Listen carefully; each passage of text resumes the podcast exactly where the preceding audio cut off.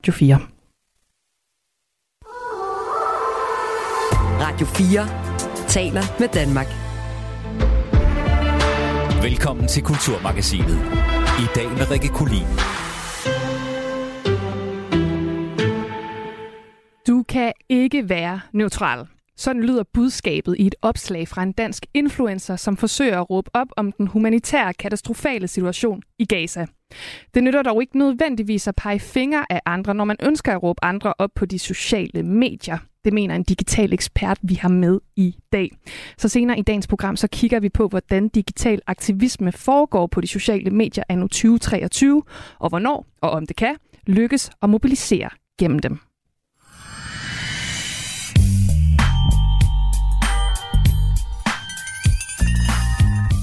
10 år efter det seneste Grand Theft Auto videospil blev udgivet, så bliver spilelskere nu fristet og teaset med en ny udgave af det hyperpopulære videospil. Og sammen med to gæster, der også begge har spillet deres andel af GTA gennem tiden, så kigger jeg også i dagens program nærmere på, ja, DNA'et i GTA, og ikke mindst på, hvad en ny udgave af det ultravoldelige spil kan bidrage til i verden.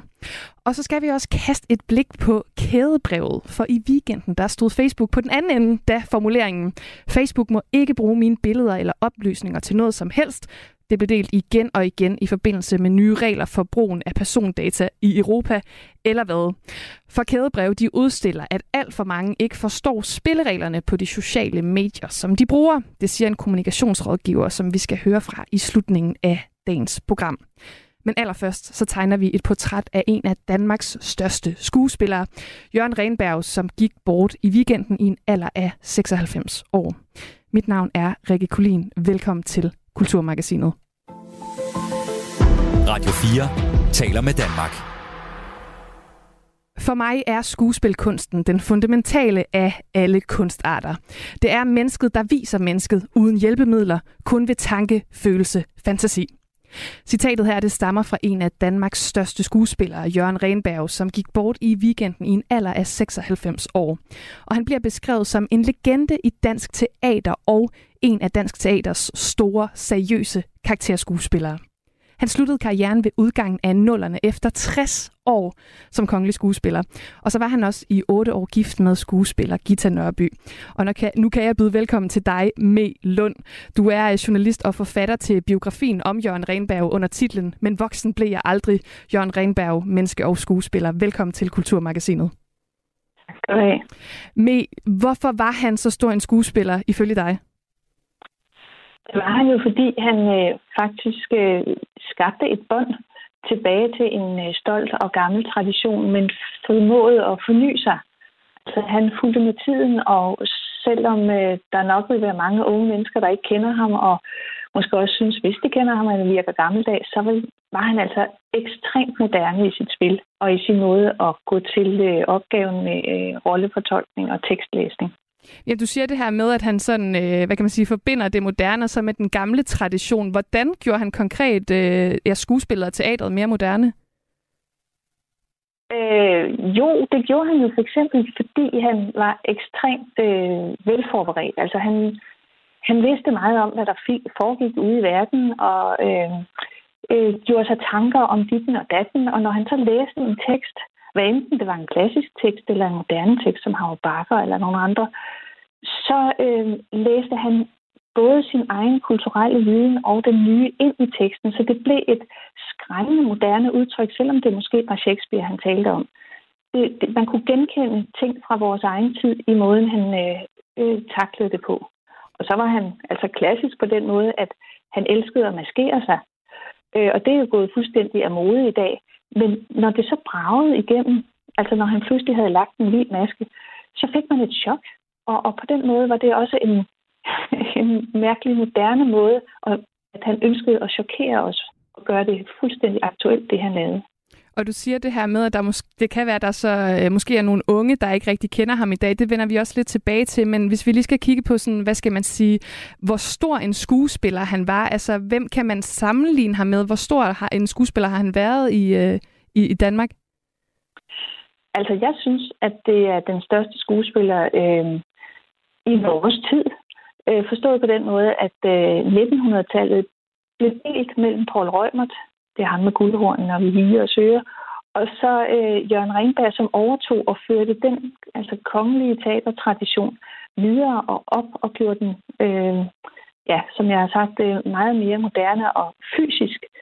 Og på den måde, altså der er jo andre selvfølgelig, der har stået ved siden af ham, øh, men jeg synes, at han er den største af dem, fordi han havde et kolossalt format. Og der er jo mange roller at vælge imellem. Hvilke roller husker du ham for? Altså, de fleste kender ham jo øh, som Sir Joseph Porter i Pinafore, det er den med sangen. Øh, eller som H.C. Andersen i Fra Regnvognenes Liv, hvor, hvor han spiller sammen med, øh, øh, med Gita Nørby. Og så vil der være mange inden for kredsen af teaterfolk, som kender ham som Malvolio i Shakespeares øh, Helle Tre Kongers Aften, fordi der var han fuldstændig genial. Men personligt holder jeg allermest af ham som kong Philip i Don Carlos, hvor han spillede sammen med Søren Sætter Lassen. Det var han nok det største, øh, jeg har set ham lave, fordi han var en gammel autoritet, en tyran, en ja, kynisk despot, samtidig med, at der pludselig ved mødet med, med Søren Sætters karakter øh, opstod nogle sprækker, en tvivl, en, ja, et opgør, et selvopgør med en stor mand, som havde brugt sit liv forkert. Og øh, man kan også sige, at hvis man tager et kig ud på de sociale medier, så er der jo mange, der har skrevet om øh, Jørgen Renberg i løbet af de sidste par dage her. En af dem, det er Morten Kirksgaard, som er skuespilchef ved det Kongelige Teater. Og han har blandt andet skrevet, den affølge af store kongelige skuespillere, Jørgen Renberg var eksponent for, stopper måske her og afslutter dermed en særlig æra i dansk teater med maner. Altså det, som øh, Morten Kirkskov peger på her, er det det her med, hvad kan man sige, at skuespillere fra det kongelige teater på et tidspunkt jo også havde en, en helt anden og en mere ekstrem eksponering end i dag, hvor man kan sige, at det er nemmere at finde sine kendte i film og tv? Ja, altså øh, da Jørgen øh, Rindberg var ung, og et langt stykke op i hans liv, øh, hans professionelle liv, der var det kongelige teater jo simpelthen centrum i dansk kulturliv. Altså, det var det vigtigste sted overhovedet. Øh, og, og den øh, position har de jo selvfølgelig opgivet af forskellige grunde, men det er jo ikke nødvendigvis, fordi de på nogen som helst måde altså, ønskede at være kendte. Jeg tror ikke, at det på nogen måde har interesseret Jørgen Ringberg at være kendt. Det, der har interesseret ham, har jo været kunsten det har jo været at leve sig ind i en øh, anden karakter, og i den karakter, altså alt, hvad han havde i sig af fantasi øh, og musik, hvis man kan sige det sådan. Så ja, det, øh, det er nok slut med ham, og måske med Gita Nørby. Men nu nævner du det her med, at der også var musik i det. Hvis man nu kan sige, at han reelt var en rockstjerne i sin, i sin samtid, hvordan kunne man så se det? Det kunne man jo se. Altså, der er jo folk, der har sagt, at, at det var som om, at øh, der skulle altså, øh, rulles en rød løber ud, inden han øh, sagde sine replikker. Og det er selvfølgelig ikke sandt, men der var noget om, at han, øh, fordi han var så stor, og fordi han var så skidegod, og fordi han krævede af sine medspillere, at de også var bedst mulige, så stod der en respekt om ham. Og øh, det var naturligt, at man lyttede til, hvad han sagde. Og det var naturligt, at han følte, at han skulle give gode råd rundt omkring. Og det er der jo nogen, som ikke har taget ham det særligt godt, eller, eller har taget ham det ilde op, fordi øh, de ikke synes, at det altså, overhovedet tilkom ham. Men det gjorde han jo, og det var jo ikke, fordi han selv ville shine. Det var jo for forestillingens skyld. Men øh, selvfølgelig har han øh, mange gange optrådt arrogant, men også med den, øh, øh, med den øh, ret, som en fantastisk stor skuespiller har. Ja, fordi du har jo også, altså du har, kender jo meget til ham, da du har skrevet den her øh, portrætbog om ham, som jeg nævnte tidligere, men voksen blev jeg aldrig Jørgen Renberg, menneske og skuespiller. Nu har vi jo talt lidt om ham som skuespiller, men du begynder jo også at bevæge dig lidt ind over i det i privaten, hvis man kan sige det sådan. Hvordan var han som menneske?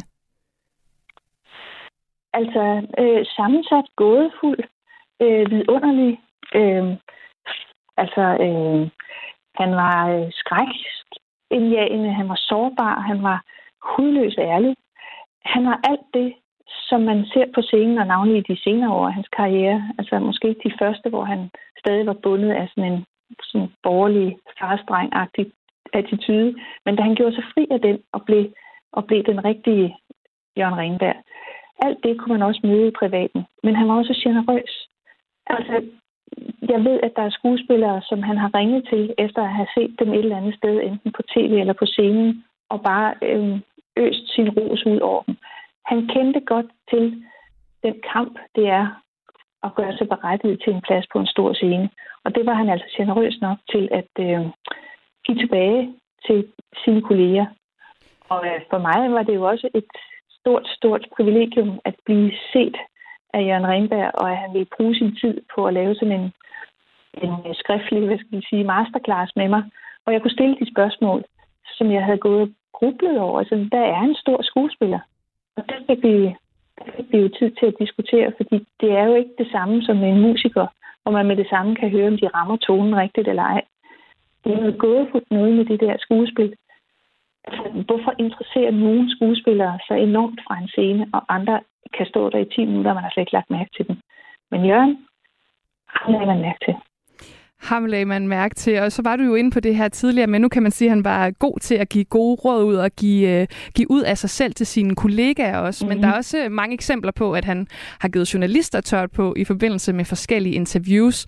Og det har fået nogen enkelte til at pege på, at han måske kunne opleves, og det er jo også en klassisk ting, at uh, skuespillere kan det, men opleves som krukket. Men, men du siger, at han egentlig bare reagerede på folks dogenskab. Uh, hvad mener du med det? Altså, jeg skal jo ikke, øh, jeg aner ikke, hvordan det er foregået med, med de øh, kolleger, men, men det er jo rigtigt, at der er jo en stor uvidenhed, og der er en mærkelig tilbagelænethed hos mange journalister, når de taler med fagfolk, for de tror, at det er nok at spille, stille dumme spørgsmål, og det reagerede han selvfølgelig altså sylskarpt på. Men det galt jo også hans øh, kolleger, altså hvis de ikke mødte op og var velforberedte, hvis de var dogne eller øh, ikke gav det, de burde fra scenen, så, så, øh, så skreg det, eller det vinede i hans tal, tandhalse. Og, øh, og, og det, det gjorde selvfølgelig, at, at folk opfattede ham som arrogant. Men jeg tror virkelig ikke, at det var fordi han ønskede at være det, men simpelthen fordi han reagerede øh, hudløst. Altså han var simpelthen et oversensitivt, oversensitivt menneske.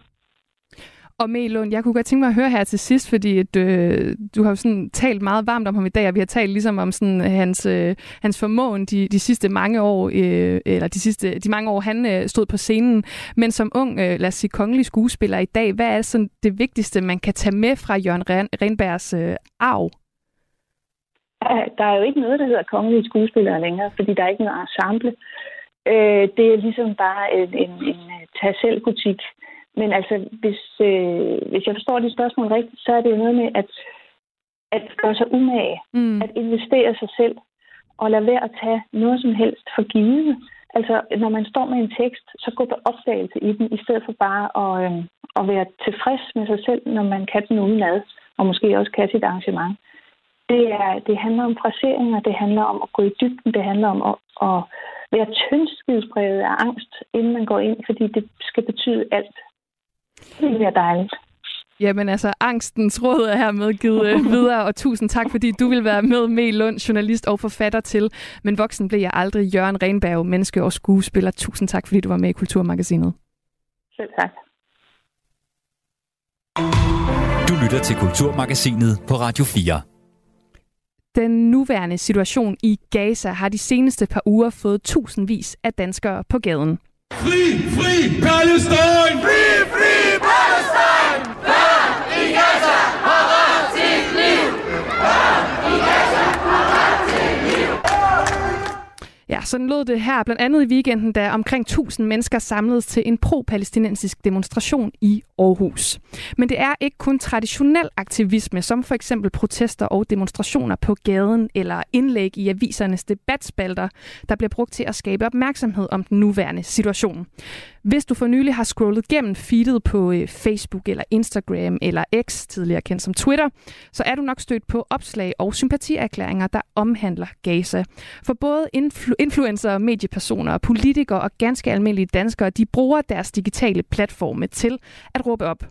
Men hvad betyder det for de svære samtaler om livsvigtige emner, at de sociale medier er blevet så vigtigt et værktøj for hverdagsaktivisme, og er stillhed på de sociale medier lige med, at man accepterer status quo?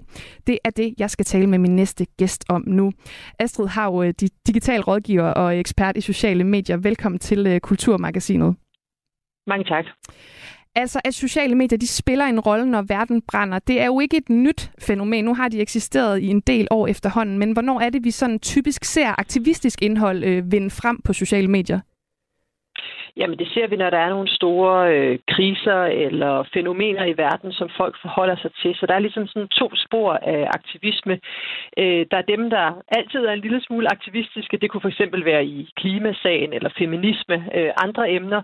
Øh, og så er der så det her, kan man sige, pop-up-aktivisme. Det lyder en lille smule negativt. Det er sådan set ikke sådan ment, men det her med, det dukker op, da der så er nogle, øh, sker nogle ting i Danmark eller ude i verden, øh, som rigtig mange øh, har en holdning til, og som påvirker rigtig mange mennesker. Så ser vi altså en stigning i, i den her kan man sige, mere aktivistiske indhold på sociale medier.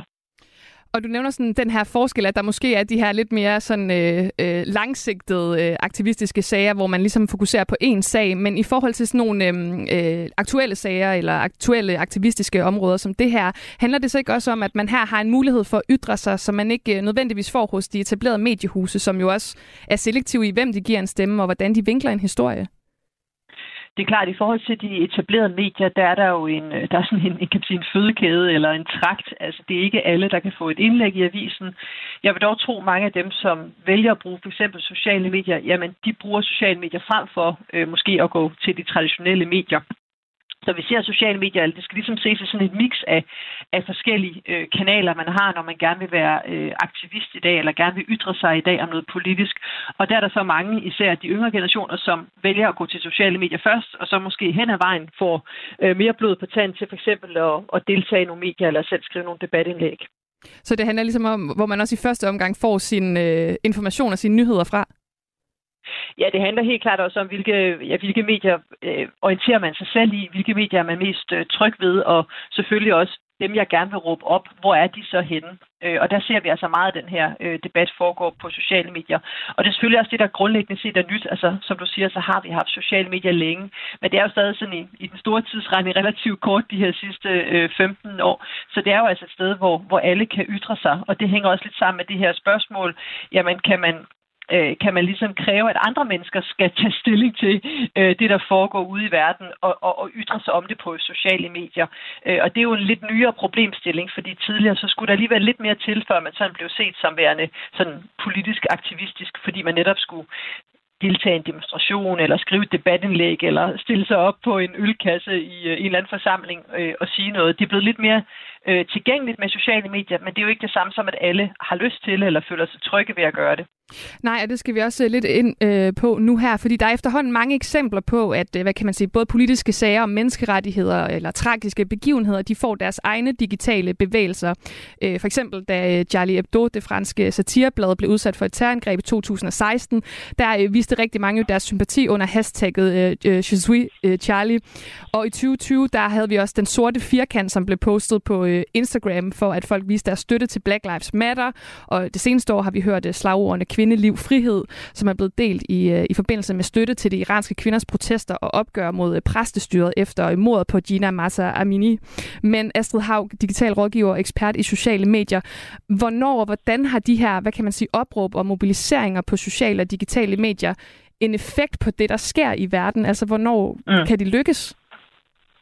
Jamen, det er et virkelig godt spørgsmål, og det er noget, som er blevet studeret rigtig meget, og jeg også har fulgt rigtig meget med i, fordi det er jo selvfølgelig det interessante, det er, hvordan øh, påvirker det de store begivenheder, det der sker på sociale medier. Og det man ved især fra sådan forskning inden for øh, politisk kommunikation og politiske valgkampe, det er, at sociale medier er rigtig godt til at mobilisere øh, så det er virkelig en fordel, hvis du øh, jeg gerne vil have rigtig mange til at stemme på det, eller rigtig mange til at møde op til en demonstration, eller skrive under på et eller andet budskab, eller, eller dele det her budskab med dig, jamen så, så er sociale medier rigtig godt.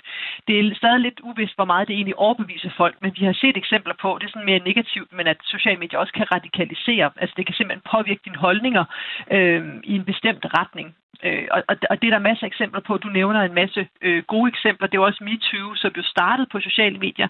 Men det er altså først for mig at se, når de så også bliver Øh, driblet videre af de etablerede medier dukker op i andre sammenhænge, øh, at de sådan for alvor slår igennem. Du har også Fridays for Future, som jo øh, blev inspireret af Greta Thunberg, og som i den grad har brugt øh, sociale medier til at organisere sig, men det er jo de her fysiske øh, demonstrationer om fredagen, som vi kender den her bevægelse fra. øh, og der er mange flere eksempler. Så for mig at se, så er det altså kombinationen af sociale medier og så nogle andre øh, kommunikationskanaler, etablerede medier og, og fysiske begivenheder, som giver den bedste øh, den bedste kampagne eller den bedste form for aktivisme. Ja, for man kan sige, at digital aktivisme kan også godt nogle gange øh, bliver skudt i skoene af at være, hvad skal man sige, en letkøbt omgang og er blevet kritiseret for for eksempel at modarbejde de sager, som man så forsøger at sætte fokus på. Øh, for eksempel så var der jo det her fænomen med de sorte firkanter i sympati med øh, Black Lives Matter, som man mente øh, var med til at blokere vigtige opslag med sådan brugbare informationer om, øh, om hvad der foregik. Det er et begreb, du kalder slacktivism. Vil du ikke lige forklare, hvad det er? Jo, og det, altså, det lyder jo lidt nedsættende, men altså, det er sådan slacktivism, eller sofaaktivisme kalder man det også. Slack, det er jo sådan, når man er lidt slatten. Øh, det vil sige det her med, at man, man bare giver et like, eller man deler et, et, en sort firkant eller noget andet. Og, og, og der er der kritikken af det er jo så, jamen, det, det er lidt for nemt. Hvis du virkelig vil gøre en forskel, så skal du op af sofaen, og så skal du gøre noget mere. Men, men så du har, du har ligesom begge, altså, du har ligesom begge dele, eller begge kritikpunkter. Den ene, at, at det du gør, det, det er for letkøbt, og den anden øh, kritik, som vi også ser lige nu, det er det her med, at når, hvis du ikke siger noget, øh, så, øh, så øh, den, der tiger, samtykker. Ikke? Så, så du kan altså det er virkelig, virkelig svært at gøre, gøre alle tilfredse øh, inden for den her form for online aktivisme. Jeg mener personligt, at det er godt, at man gør noget. Jeg synes, det er fint, at man øh, bakker op med, med et like eller et opslag osv., men man skal selvfølgelig tænke sig godt om, netop som du siger med den sorte firkant. Altså bidrager det rent faktisk øh, til sagen, øh, eller bliver spændt for en eller anden vogn her. Og du nævner jo netop det her med, at det også foregår lige nu. Vi har for eksempel set et opslag, der er blevet delt øh, 10.000 gange ifølge Sine Brun Skriver selv, som er den, der har lavet det her opslag. Hun er dansk influencer for forretningskvinde. Det er et opslag, der hedder øh, Du kan ikke være neutral, som hun skriver et opslag på, øh, på Instagram. Og her forsøger hun, hvad skal man sige, at mobilisere Instagram-brugere til at vise deres støtte til de øh, humanitære ofre i Palæstina, og også gøre opmærksom på situationens alvor. Og hun skriver blandt andet, at passivitet er at bevare status quo, og at den stillhed larmer. Har hun ikke ret i det, at når man ikke siger noget på de sociale medier, så, øh, så ser man stiltigende til og er med til at bevare tingene, som de er? Jo, både og, men det er jo tilbage til spørgsmålet, altså kan man kræve, at andre mennesker tager stilling? Øh, og der sad jeg tænkt lidt over det, så det er jo sådan et, altså et gammelt historisk øh, dilemma, øh, så på den måde gammel vin på nye flasker. Altså alle generationer har haft den her, øh, og alle århundreder har haft den her debat, altså tilbage til Platon og Rousseau og ja, Gandhi og så videre. Ikke? Altså hvor, hvor politisk aktiv skal vi være? Og jeg synes, man skal skelne mellem, at man tager stilling, og at man så ytrer sig på sociale medier. For jeg kan godt forstå, at der er nogle mennesker, øh, som synes lige præcis den her øh, situation, som vi har lige nu i Gaza, er meget svær at kommentere på. Det kan også være, at man har en stærk holdning, men at man ikke har lyst til øh, og, øh, og, og ytre sig offentligt om det. Øhm, så, så det er helt sådan en balance, og det må man i sidste ende gøre op med sig selv. Og jeg synes også, når man går ind og kigger på, på opslaget der fra, fra Signe Brun Skriver, som jo er, er meget velformuleret og, og helt sikkert gennemarbejdet, men hvis man kigger ned i kommentarerne, man skal ikke gå særlig langt ned, før man også kan sige, hmm, er det her en debat, der sådan virkelig øh, gør os klogere, eller, eller hvor skal vi hen med det? Øh, så, så jeg synes, folk må gå op af sig selv, om, om de har lyst til øh, at, at ytre sig i den her, og så også tænke på, at der er andre måder at være aktiv på, øh, end at lægge noget på sociale medier. Du kan gøre det på alle mulige andre måder ved at tale med din familie. Du kan vælge at, at støtte en NGO eller øh, gøre andre ting. Øh, men, men selvfølgelig skal man som et, tænker jeg, som et, en samfundsborger forholde sig til det, der foregår ude i verden. Men, men med sociale medier har vi også fået det her med, at, at der kan komme det her krav, at man skal forholde sig til alt muligt. Og så er det netop, at vi har lidt den her pop-up-aktivisme. Altså den ene uge er det, det her, den anden uge er det noget andet. Det kan blive lidt meget for mange mennesker, som ikke nødvendigvis øh, sidder og læser nyheder, og selv hvis man gør, kan det være rigtig svært at finde ud af, hvad der sådan er, er den rigtige måde at formulere det på. Men jeg kan ikke lade være med at spørge, eller sådan tænke på, om det ikke er bedre at dele end at sige, altså nu er vi jo vidne til bumpning af hospitaler og drab på civile og børn i et omfang, vi næsten ikke kan forstå. Altså flere børn er jo blevet dræbt i Gaza på tre uger ind i alle verdens konfliktzoner i løbet af hele sidste år. Er der ikke et punkt, hvor man er nødt til at sige, jamen så er slacktivism eller pop-up-aktivisme, eller bare det at sige noget bedre end at sige ingenting?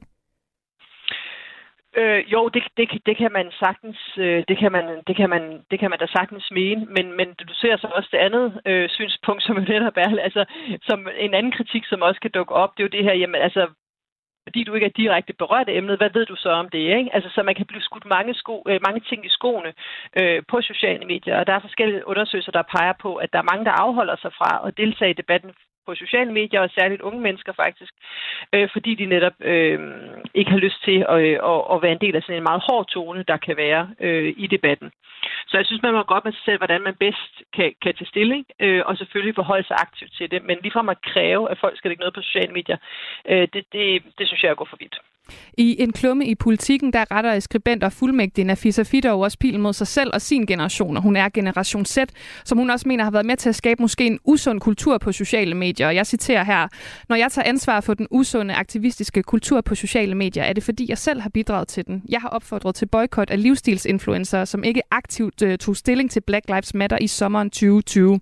Griner stadig lidt af, at jeg krævede stillingtagen i forhold til raceproblematikker fra millennial kvinder, der bare havde Instagram-profiler om deres space hjem, som om de kunne løse 100 års problemer med, med strukturel racisme, skriver hun blandt andet.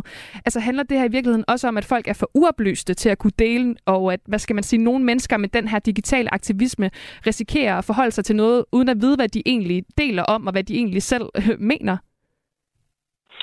Ja, det, det, det, det kan, det kan sagtens være det. det. Jeg tror mere, at, mm, at man kan se det som, at, at man, altså når, man, når man er aktivistisk, så er der i hvert fald mange, der gør det ud fra en eller anden form for utilfredshed med tingenes tilstand, og jeg har stor respekt for alle, der er aktivistiske, fordi det kræver virkelig mod og arbejdsomhed, øh, og, og sådan at gå op imod en eller anden form for konsensus, og netop også at ytre sig i offentligheden øh, med, med nogle stærke holdninger. Det er, ikke, det er ikke alle, der ligesom er, er, er støbt af det stof, der, der kan det. Men jeg synes også, man som aktivist skal spørge sig selv, og det er jo netop det, hun gør i indlægget her i politikken, altså om man retter kritikken det rigtige sted hen. Mm. Øh, fordi det, er, det er ofte nogle ret svære ting, man kritiserer. Det kan være racisme, det kan være altså, øh, en øh, krig i verden og andre øh, virkelig vanskelige emner. Øh, og så ender den her kritik eller aktivisme nogle gange med at pege fingre af folk, eller pege fingre af navngivende journalister, som hun også er inde på i, i, øh, i indlægget. Og det er jo ikke specielt øh, konstruktivt. Så jeg synes, man skal spørge sig selv, om man retter kritikken det rigtige sted hen, og, og der vil min anbefaling så være, at man ligesom peger opad, det vil sige altså på magthaverne, politikerne, gerne medierne, men mere sådan institutionelt end sådan den enkelte øh, journalist. Og det her med så at pege fingre af nogle influencer, som måske lige har skrevet eller sagt noget forkert, det giver mening, hvis det er Kim Kardashian, men, men det er også nogle gange lidt for nemt at, at finde sådan de allermest øh, små fisk øh, og, og gå efter dem, ikke?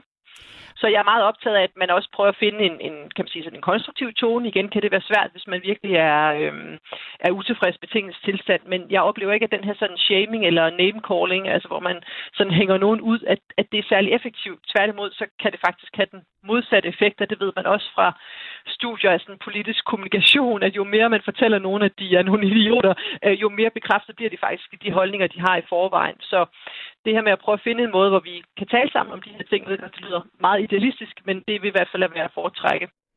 Og lad det være de sidste ord fra dig. Tusind tak, fordi du var med, Astrid Haug, digital rådgiver og ekspert i sociale medier.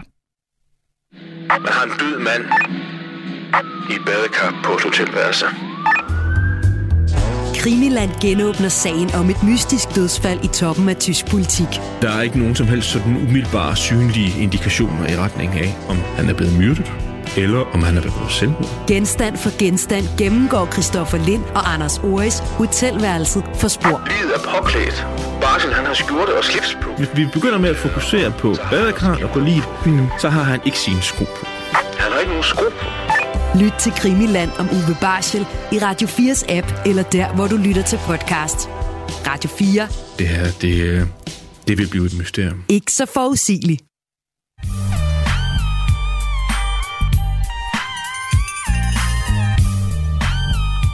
Jeg har allerede spillet det her en gang i dag, men det tåler gerne en gentagelse. Og måske nogle nostalgiske gamere derude, de kan høre, hvad det skal handle om nu. Det her det er en af temasangene til det hyperpopulære videospil Grand Theft Auto, bedre kendt i folkemunde som GTA. Og nu der er der et nyt spil på vej, for i sidste uge der lavede spilproducenten Rockstar Games et opslag på mediet X, tidligere Twitter. Og her skriver de, vi er meget begejstrede for at fortælle jer, at i starten af december offentliggør vi den første trailer til den næste Grand Theft Auto. Og ja, det har øh, semivæltet spilelsker og spilproducenter verden simpelthen om kul. I skrivende stund, der har det her opslag fået mere end halvanden millioner likes og mere end 170 millioner visninger. Og Rockstar Games, der er i udviklingsafdelingen hos computerspilsudgiveren Take-Two Interactive, de har produceret mere end 15 forskellige udgaver af spillet gennem tiden. Det er dog mere end 10 år siden, at det seneste det kom i rækken. Det var tilbage i 2013, da GTA 5 udkom med et salg på mere end 185 millioner solgte eksemplarer, og dermed der er det stadig et af verdens mest solgte spil. Og til dig, der ligesom mig mest bare har øh, gaming-erfaring med Tetris eller Candy Crush, der skal jeg lige prøve at forklare dig kort, øh, hvad det handler om. Det er et øh, tredjepersons øh, actionspil, hvor du gennem din hovedperson øh, skal igennem forskellige missioner i forskellige byer. Og de her missioner, de er ofte en form for kriminelle foretagender. Det kunne være bankrøverier eller likvideringer eller biltyveri og en masse andre lyssky aktiviteter. Kort sagt, så kan du gøre alt det, du ikke må i virkeligheden. Og det, det har gjort spillet lettere omstridt gennem tiden. På trods af det, så har det haft en revolutionerende indflydelse, det siger i hvert fald den amerikanske forfatter og skribent David Kushner i hvert fald. Grand Theft Auto er unikt på baggrund af humoren, den kulturelle relevans og ikke mindst friheden, siger han. Men hvad så her 10 år efter det seneste spil? Kan GTA stadig leve? Det skal min gæster blandt andet forsøge at give os svar på nu. Karl Jule Nielsen, spiljournalist. Velkommen til Kulturmagasinet. Tusind tak. Og Rune Lunddal Nielsen, spilforsker og lektor på IT Universitetet i København. Også velkommen til dig. Tak skal du have. I har jo begge to uh, spillet en uh, del af jeres GTA, men lad mig lige starte med dig, Karl. Hvorfor har det her spilunivers været så banebrydende og blevet så ikonisk? øhm, ja, øh, det er der nok øh, mange grunde til, men man kan sige, at da, de, da GTA, da Rockstar lavede GTA 3, der, der revolutionerede de, kan man sige, rigtig meget den her øh, tredjepersons action-genre, øh, open world øh, og var med til ligesom at, at sparke døren ind til, at vi, vi fik rigtig mange spil, øh, som vi siden har set, øh, bare har store åbne verdener, man kan, man kan gå rundt i og lave alskens ting, som ikke handler om lige præcis øh, at gå ned af, af en hovedhistorie. Og, øh, og Rune Lundan Nielsen, hvor stort det, altså hvad kan man sige, hvor I består det ikoniske i, øh, i GTA? Om det gør det på mange forskellige måder, øh, vil jeg sige. Men, men en ting, man kan hive, hive frem, som, som lytterne måske kan relatere til selv, hvis de ikke spiller computerspil, det er de her øh, oplevelser, man som spiller har i, øh, i GTA. Så i, i femeren, øh, den seneste, er der en, en meget kendt torturscene, hvor man som spiller skal torturere en, en figur for at få noget øh, oplysninger ud. Øhm, og måske lidt ligesom en, en Lars von Trier-film, så er der nogen, der synes, at det er stor kunst, og det sætter tanker i gang, og det er rørende på alle mulige måder, og andre, der synes, det er dybt usmageligt, der skal bare forbydes. Ikke? Øh, men der er ingen tvivl om, at når du går ind og spiller et GTA-spil, så får du en oplevelse. Det er ikke ligesom at gå ind og se en øh, Hollywood blockbuster-film i, øh, i biografen, hvor du bare er underholdt. Øh, du får også noget med hjem at tænke over, og har måske behov for at snakke med nogle venner, efter du har været igennem den oplevelse.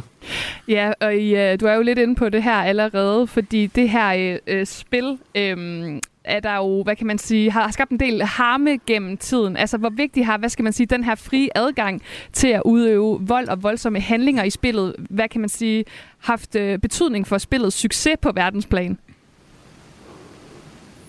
Jamen, det har været helt grundlæggende for spillet fra starten af, som Karl også siger, det her med, at det her er en af de første gange, hvis man som spiller oplever at være en del af en levende verden. Altså den her kæmpe store, i stedet for at man har baner, ligesom Super Mario, hvor du løber fra øh, venstre mod højre, øh, og banen altid er det samme, så det her en, en kæmpe stor verden med alle mulige mennesker.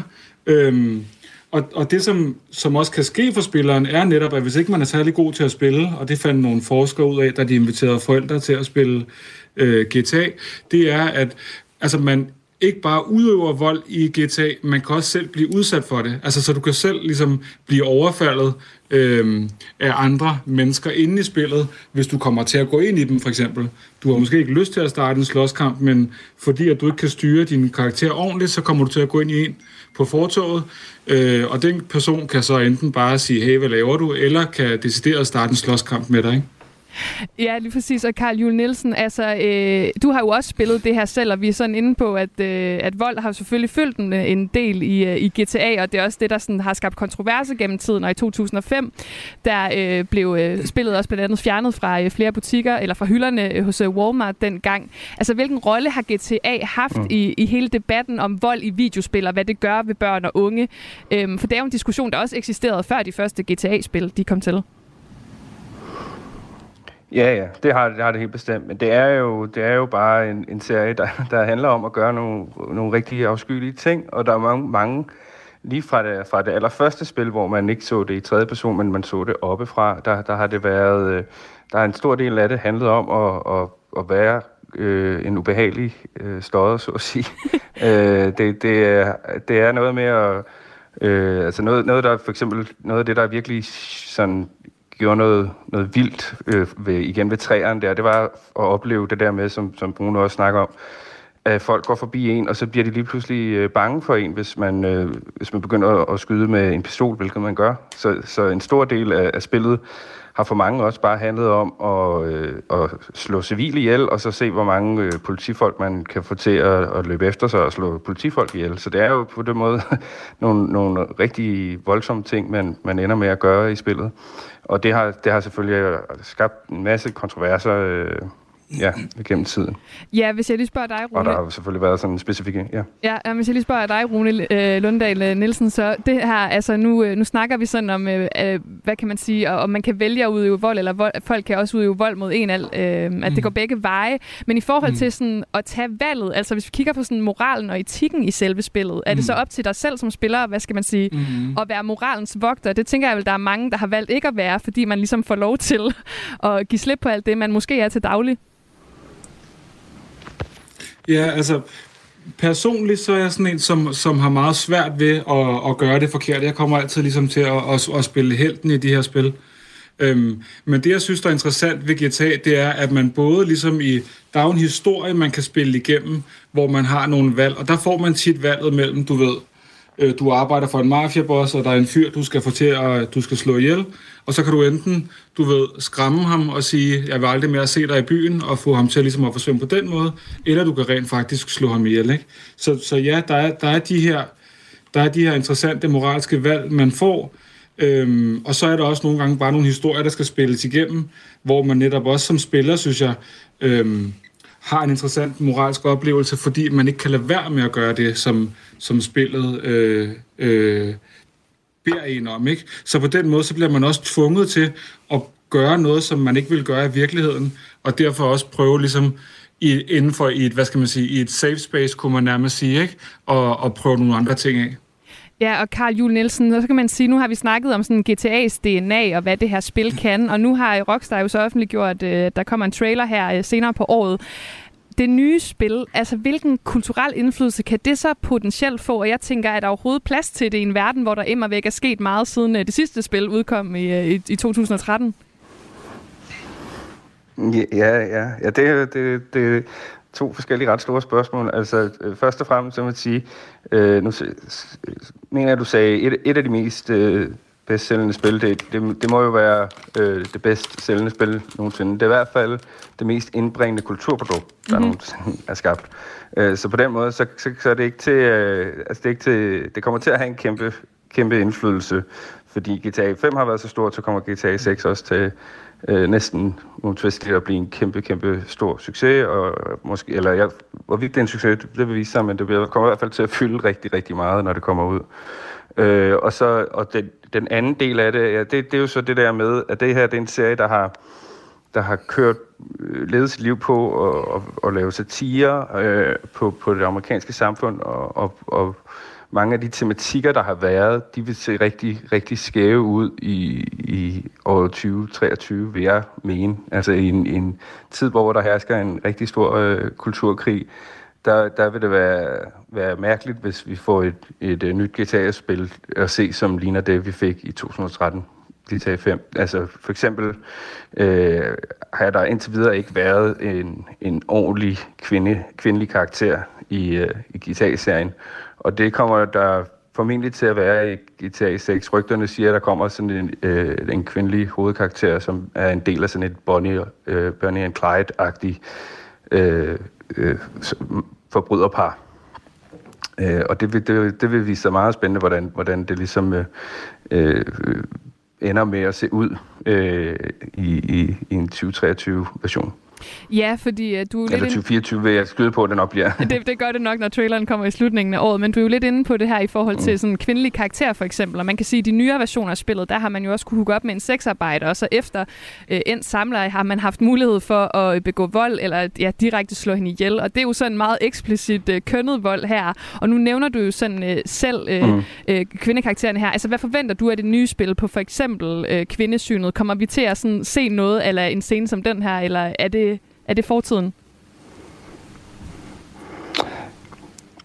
Altså, jeg, jeg forventer, og jeg håber da også, at, øh, at, det er en, øh, at det er en ny version af GTA. Der, jeg tænker, der stadigvæk er masser af muligheder for at lave satire på det amerikanske samfund, som de har, har, har gjort øh, øh, fra dag i dag. Øh, men, men, øh, men jeg vil sige, allerede dengang femeren udkom, øh, der var der en karakter, øh, der hed Trevor, som for mig øh, var uinteressant i sin fuldstændig øh, sådan overgjorte øh, psykopati. Øh, og, det, og, og, og sådan generelt for, for serien, der håber jeg da, at det på en eller måde, at de finder en, en ny måde at gøre det på, men der vil jo være der vil jo også være nogen, der er, vil være klar til at blive rigtig hissige, hvis, hvis de ikke øh, har deres sådan, øh, signatur Øh, så det, så det, det, det tør jeg ikke spå om, hvordan de løser, men jeg, men jeg synes, det er interessant at se. Og øh, tiden løber afsted her nu, men jeg er jo nødt til at høre jer til allersidst begge to. Altså, hvor meget glæder I jer til det her nye spil? Altså, hvor stort er det, at der kommer et, øh, et GTA 6? Rune, vil du ikke starte?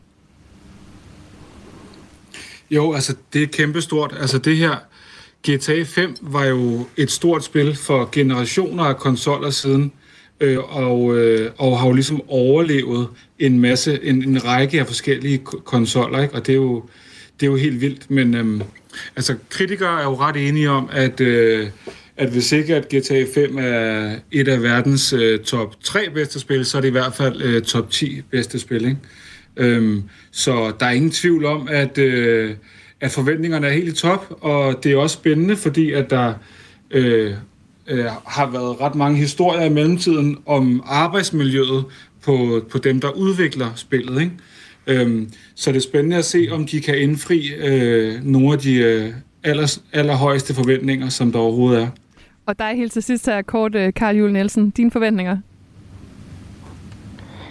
Jamen, jeg, jeg, jeg, jeg glæder mig da rigtig meget til at se, hvad de kan. Altså, nu, det er, det er et stort, og, og, og stort spil, der skal cater til rigtig mange, og for mange er det en, en måde at, at se, hvad videospil kan, er nu øh, 2024, må vi gætte på. Øh, men, men jeg håber, at øh, de også tager nogle chancer, som de gjorde med deres sidste spil, Red Dead Redemption 2. Øh, det, så tror jeg, at det bliver, det bliver et rigtig dejligt og flot spil. Jamen, øh, fans øh, må med forventninger se til. Øh, der kommer jo en forsmag på det i december, når traileren udkommer. Karl Juhl Nielsen, spiljournalist, og Rune Lundendal Nielsen, spilforsker og lektor på IT Universitetet i København. Tusind tak, fordi I var med. Selv tak. Selv tak. Du lytter til Kulturmagasinet på Radio 4. Og så slutter vi dagens program af på de sociale medier, for i weekenden der har flere kædebrevlignende opslag simpelthen sat Facebook på den anden ende. Facebook må ikke bruge mine billeder eller oplysninger til noget som helst. Sådan lyder budskabet i et opslag, der øh, postulerer, at en ny regel giver Facebook tilladelse til at bruge alle oplysninger og billeder, som deles på platformen. At der træder en ny regel i kraft, skal jeg lige skynde mig at sige, ikke er korrekt. Men netop boomer i alle aldre, som ikke forstår øh, Facebooks spilleregler, dem bliver der altså gjort grin med i et andet viralt opslag. For her giver brugeren tilladelse til, at alle, lige fra PET og NSA til Anne fra Grønnebakken, Påskeharen og Tandfen, må bruge alle deres oplysninger, som deles på Facebook. Og de her mange kædebreve, de har skabt total forvirring, både på det sociale medie, men også lidt her på redaktionen bag Kulturmagasinet i dag. Og for at finde ud af, hvad der er op og ned, så har min kollega Louise Østerlund ringet til kommunikationsrådgiver Anna Thysen. Hun har selv delt det ironiske opslag om, at alle må bruge hendes billeder og oplysninger. Og øhm, Anna Thysen, hun mener, at øh, weekendens virak er et tegn på, at alt for mange de ikke forstår spillereglerne på de sociale medier, som de benytter. Først så fortæller hun, hvad der drev hende til at dele det her opslag. Jamen, det var jo den omsaggribende, altså øh, kæmpe storm af opslag, post på Facebook, hvor øh, danskere lægger sådan en, øh, en, øh, en advarsel eller en, øh, sådan en, et op til øh, Meta, som jeg ejer Facebook og Instagram i hvert fald, om, at de, ikke, at de, har, de må ikke gøre noget med deres ting. Altså alt det, jeg lægger op, det er mit, det må I ikke bruge. Og det tænkte jeg bare, det er jo helt gak at gøre det. Det kan man jo ikke. Fordi det, som jeg skriver, det er, at en social medieplatform, gratis vil at mærke, den er ejet af de her udbydere, og de kan gøre med dine ting lige hvad de vil. Og det skal man vide, og det er derfor, jeg lægger den her sådan lidt op. Jeg synes selv, det er sådan lidt dansk, øh, gør en grin med andre mennesker på en sød måde. Altså, man, du kunne lige så godt lægge op, hvem du giver det til. Og, altså, at det, jeg lægger op, det må alle, det må de her for sjov typer bruge. Fordi det er sådan en omvendt måde at sige, at sådan findes det jo ikke. Nederst i posten står der jo faktisk, at det er gak. Og så står der faktisk også nederst i min post, at jeg selvfølgelig er klar over, at jeg alt muligt, jeg ikke vil have delt. Det lægger jeg ikke op. Og det du siger er, at det er jo sådan en reaktion på et andet opslag, der også har floreret de sidste Præcis. dage på, på ja. Facebook. Altså, ja. hvor folk skriver lidt det modsatte. Det ja. starter typisk ud med, at der øh, kommer en ny regel på Facebook med, at Facebook, altså og Meta, der ejer Facebook, må bruge ens billeder. Og så skriver folk altså, ja. øh, jeg giver ikke tilladelse ja, til det her. Ikke. Ja. ja. Og det er plat. Der er ikke nogen regel. Det, det, det er sådan, det er med Facebook. Det er ikke noget nyt, at de må bruge. Det er hele indbegrebet af Facebook, at øh, det her sociale medieplatform, at de bruger, de må bruge alt, hvad du lægger op.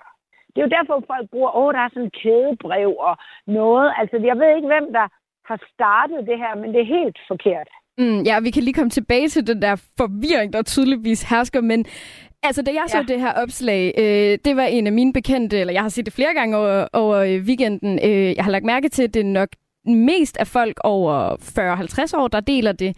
Øh, altså det opslag, som du også har delt, det her med den tydelige øh, humor. Der tænkte jeg, altså lige første gang, jeg tænkte, der var sådan, det er godt nok lidt plat det her, og det er sådan lidt boomer-humor-agtigt. Altså, ja, ja. Hvad, hvad, hvad er dit budskab med det, og er det mig, der fuldstændig har misforstået det? Nej, det er det ikke. Det er boomer-humor til at gøre det mere, altså, jeg prøver, altså hvis man kan sige, så er det sådan lidt et forsøg på at gøre grin med de boomer, som jeg vel ikke ved, hvor gamle er, men som tror alt muligt om, at de ejer noget som helst af det, de lægger op på Facebook selv. Det, den der reaktion, det er en modreaktion mod dem, der tror, at det kan man lige øh, stoppe. Man kan bare skrive på Facebook, at det må de ikke, så, så må de ikke det. Så det er for at, at, at, at Altså det, som posten egentlig er, det er jo i, i det sprog prøver at lave grin med, at du tror, du kan give nogen rettigheder, du kan give andre ikke rettigheder, eller du kan styre noget som helst derude. Så man kan godt sige, at det er plat, men det er faktisk for at lave grin med folk, der tror, at de kan styre noget på de her sociale medier om, hvem der må hvad, og hvem der ikke må hvad. Så det er for at være i den samme, at det, det, det jeg ligesom siger, det er, at du kan lige så godt skrive det her. Altså, det er noget plat. Mm. Det er simpelthen pjat. Så modtagerne, det er dem, der skriver på deres Facebook-væg, øh, jeg vil ikke give tilladelse ja. til, at Facebook ja. øh, bruger mine ja. billeder, og faktisk ja. tror, at det er ja. juridisk bindende. Ja. Og Anna Thyssen, du siger, at du er ret overrasket over, hvor mange gange det her opslag er blevet delt, og i det hele taget, hvor meget sådan støj det har fået på Facebook her over weekenden. Hvis nu du lige tager kommunikationsekspertbrillerne på, hvad, hvad tror du så, at det er et udtryk for, at det er blevet delt så mange gange? Jamen, det, altså, jeg er noget overrasket over. Jeg tror simpelthen, når jeg sådan har altså, skal har tænkt over det, så er der jo kommet et... Øh, et øh, Facebook er jo gået ud med en mulighed for at kunne betale øh, et månedligt fee for at være på Facebook og undgå at se reklamer. Og der står også lidt om, at at, det, det, at ens, øh, altså at ens hvad hedder det, øh, data på den måde ikke bliver spredt. Det, jeg tror, de mener, det er jo, at hvis du ikke ser reklamer, så klikker du jo nok heller ikke på nogen af dem. Og det er jo der, der også sker en deling. Når du går ind i en, en, øh, en eller anden virksomhed, der reklamerer på Facebook, så klikker du på deres, så ender du inde hos dem, og så samler de også dine data op. Så, så jeg tror, det er det, folk simpelthen har forvirret sig med at tro, at, at, at der er kommet et eller andet nyt fra Facebook, og det er der jo. Der, jeg tror, det er i dag, hvor man ligesom, øh, det er muligt at, at, at betale sig fra ikke at få vist reklamer. Det, øh, det mixer de op med, at Facebook åbenbart skulle have lavet en regel om, at du kan frasige dig altså at de ikke må dele dine ting. Det, det har bare ikke noget på sig. Så det er sådan noget, jeg synes jo, det er lidt bekymrende, at, at folk bare deler lystigt. Jeg synes også, det er bekymrende, at der er så mange, der deler mit. Altså, jeg, har, jeg, jeg er blevet lidt bekymret, om de tror, at det er rigtigt eller sådan noget. Altså, at det ikke er ironi. Det, fordi hvor, hvor så sjovt er det da heller ikke. Og det er mega langt.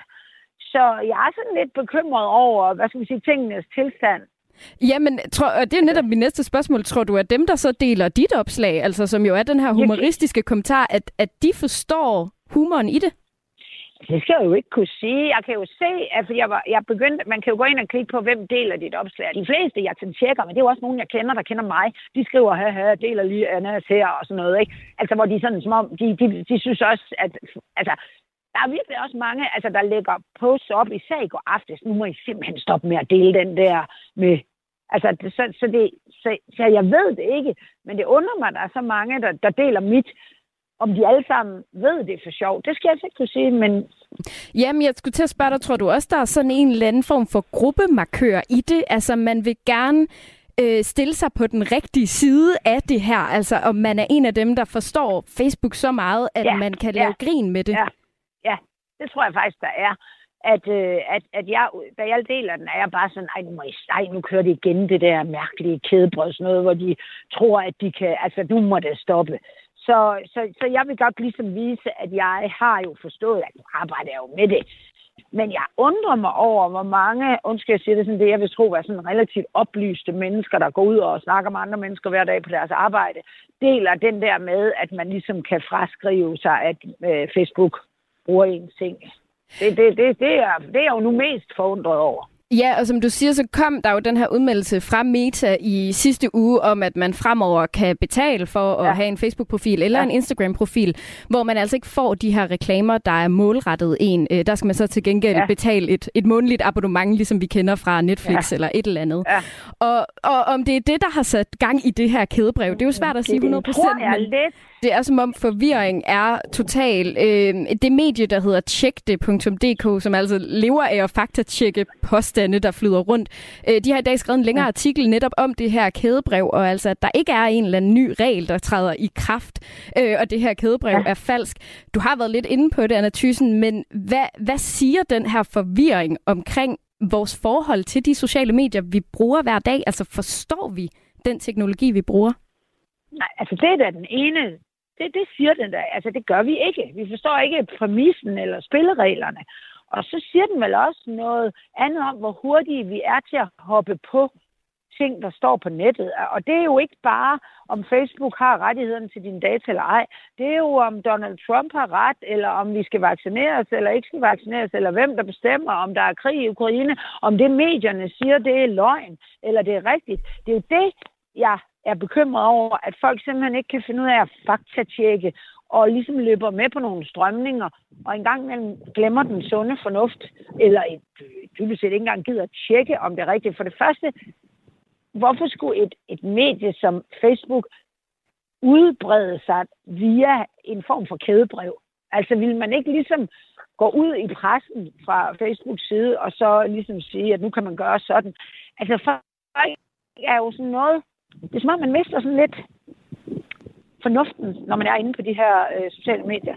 Mm. Og her til sidst, øh, Anna Thyssen, du har været lidt inde på, at det er jo svært at vide, om folk, der har delt dit opslag, altså den her humoristiske kommentar, rent faktisk forstår ironien eller ej. Kan du være bekymret for, altså når nu vi må slå fast, at der er nogen, der ikke helt forstår, hvordan de her sociale medier fungerer. Kan du være bekymret for, at et opslag som dit, som egentlig er ment som en ironisk kommentar, simpelthen kan være med til at øge den her forvirring? ja, det kan da godt, altså, men på et eller andet øh, teoretisk plan, fordi jeg synes jo, altså man skal da dog ikke være, altså man skal dog være noget fra den, hvis man læser teksten og tror, at, man, at det er alvorligt at sidde og give gurlig Gris rettigheder og øhm, politiet. Altså, jeg, jeg, jeg, jeg, jeg, jeg, jeg, jeg synes oprigtigt, at den, den der, det der kædebrevshalløj, hvor man, hvor man tror, at man kan lægge noget op, og så må Facebook ikke bruge ens data, den synes jeg er, at det er den, der giver mm, mig den største sådan, hvad skal man sige, bekymring over, at folk bare tror, at de kan sådan noget. Ja, sådan lød det altså fra kommunikationsrådgiver øh, Anna Thysen om de her, øh, ja, undskyld mig, boomer-kædebrev lignende opslag, der i weekenden er blevet delt vidt og bredt på øh, Facebook. Og med det, der slutter vi altså også øh, dagens program. Men det er jo sådan, at øh, eftermiddagsfladen, den fortsætter her på Radio 4. Lige om lidt, så skal missionen tale om, og jeg har fået det her pitch, vulkaner. Amalie Bremer, den ene halvdel af, øh, af missionen. Hvad er det for nogle vulkaner? Ja, noget om vulkaner, tror jeg, jeg skal så ukonkret øh, var det. Øh, jamen, prøv at høre, der sker altså ting og sager op i Island lige nu. Der er noget magma, der ligger øh, tættere på jordoverfladen, end man har lyst til, og det dykker vi ned i øh, missionen, og også i altså, vulkaner generelt. Sindssygt fascinerende, sindssygt uhyggeligt også. Nu nævner du det her med magma. Får vi sådan et konkret svar på, hvad magma er? Jeg har, jeg har sådan en svag geografi. Øh, øh, det er faktisk et af vores overskrifter, der ring til en fra Geus og spørg, hvad fanden er magma? Nå, men helt ærligt, Okay. Ja. Jamen altså, kære lytter, det er det, du kan høre lige, og lige om lidt her på øh, Radio 4. Du kan også finde øh, dagens program som uh, podcast. Så er det også lige vigtigt for mig at sige, at jeg hedder Rikke Kulin, og Lene Grønborg Poulsen, Joachim Vestergaard og Louise Østerlund har været med til at lave dagens udsendelse i dag. Om lidt er der altså øh, svar på, hvad Magma er, men først så er der nyheder. Klokken er 15. Du har lyttet til en podcast fra Radio 4. Find flere episoder i vores app, eller der, hvor du lytter til podcast. Radio 4. Ikke så forudsigeligt.